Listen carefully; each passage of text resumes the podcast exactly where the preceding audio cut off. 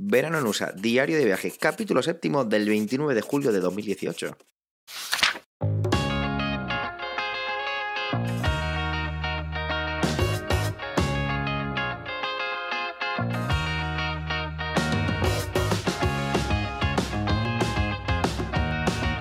Hola y bienvenido a Verano en USA, un podcast de Milcar FM, un diario de vacaciones en el que yo, Javier, te cuento mi verano en los Estados Unidos de Norteamérica. Ponte cómodo y disfruta conmigo de las aventuras que me van sucediendo.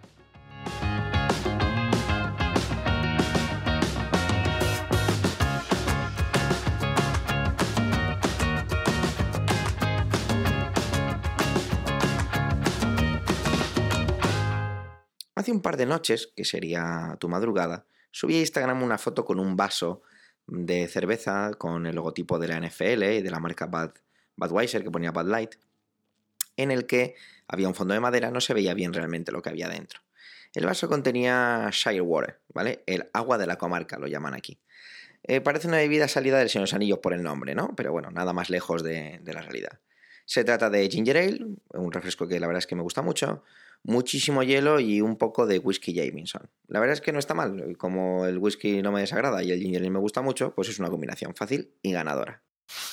El gran Pedro Sánchez, el bueno, no el actual presidente del gobierno, amigo de la red AV Podcast, me hizo el siguiente comentario en la foto.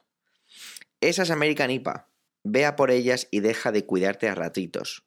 Seguro que arroba mywillem te, te, diría lo mismo, aquí en sus hashtag bocados por momentos de arroba magazine por momentos. Pues bien, don Pedro, don Pedro Sánchez, acepto el reto.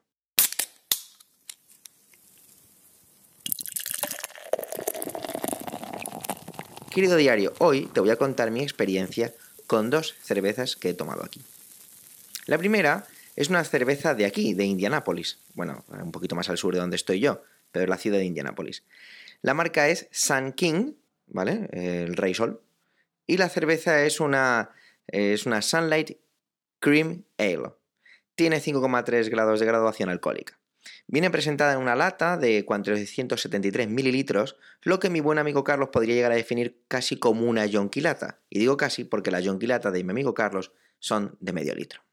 Al servirla en vaso, alguna fuerza parece que tiene, pero enseguida se disipa. Su espuma desaparece muy muy deprisa. Te advierto que para hacer esta pseudo cata de la cerveza he servido varias. El tema de la espuma aquí en Estados Unidos es un poco raro. Parece que no le gusta demasiado. A mí, pues particularmente sí me gusta la espuma de una cerveza. No sé, eh, hablándolo con la gente de por aquí, no, les gusta directamente, no hay mucho más que contar. Tiene un color dorado oscuro y es algo turbia, lo que engaña al paladar, ya que me esperaba una cerveza de estas que casi puedes masticarla, pero no, la verdad es que es muy muy ligera y abre boca como si fuera un refresco realmente, muy muy cítrico y casi dulce.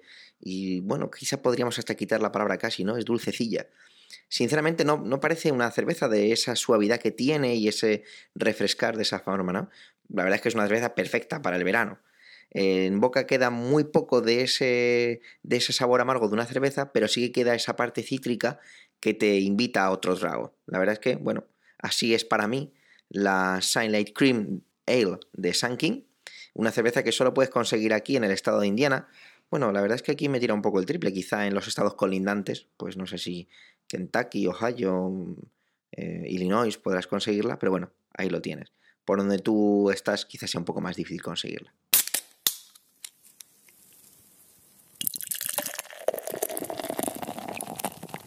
La segunda cerveza que traigo tiene un poquito más de historia para mí. Hace tres años estábamos en un restaurante más o menos snob o pijo, bueno, más que, más que pijo, pues de estos de moda, ¿no? En Washington DC, donde al darme la carta de cervezas me pegó un vértigo increíble por ver los precios. Eh, directamente dejé de, de mirar los nombres y me fui directamente con mi dedo índice a los precios y fui bajando, descartando hasta que me encontré con la más barata. Directamente pedí esa, no sabía ni el nombre. Al llegar a la mesa me trajeron una lata de 33 centilitros y a mis compañeros les llamó mucho la atención. Me preguntaron, y yo, como no sé mentir, y la verdad es que tampoco tenía intención de engañar a nadie, les dije por qué la había pedido. Por lo visto, para ellos, esa es la cerveza que bebían cuando eran adolescentes, sin edad de beber, y porque era, eso, barata. La verdad es que me la vendieron fatal, pero bueno, abrí la lata, la serví en vaso y aparentemente me encontraba con una cerveza ordinaria. Más fuerte que la anterior, con más aguante de espuma y un color más ocre claro que dorado, la verdad es que en boca resulta bastante suave, pero no por ello sin sabor, ¿vale? Es una cerveza que podríamos llamar cotidiana, ¿no? Una cerveza para tener el frigorífico llena, lleno de ella y cerveza de amigos. Notas casi un sabor sutilmente frutal y no deja un resto de cereal o pastosidad en la boca, lo que te invita a ser una, cerveza bebida más o menos rápida y pedir otra. Pues ayer, cuando estaba en casa, eh, preparando la página del diario, fui a la licorería del barrio y compré una caja de PBR, que es la que te acabo de contar, que se dice, atención, a ver si lo digo bien, Pabst Blue Ribbon, una cerveza de Wisconsin con 4,79 grados de alcohol y es del tipo lager. En Instagram, verano en Usapod, te dejo fotos de las mismas y te pido que me des feedback sobre todo esto que acabo de traer, ¿no? Sobre el tema de hablar sobre alguna bebida, incluso, ¿por qué no?, de alguna comida. Si veo que no gusta demasiado esto, pues lo dejaré de hacer.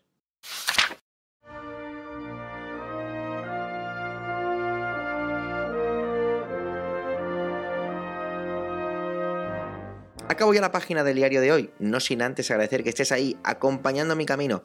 Te recuerdo que en emilcar.fm barra veranonusa está todo lo que necesitas saber sobre el viaje. Puedes dejar comentarios y preguntarme lo que quieras. También puedes seguir el podcast en Instagram como Verano Pod y escuchar el score en Spotify como Verano medio playlist. Espero que estés pasando un verano de escándalo.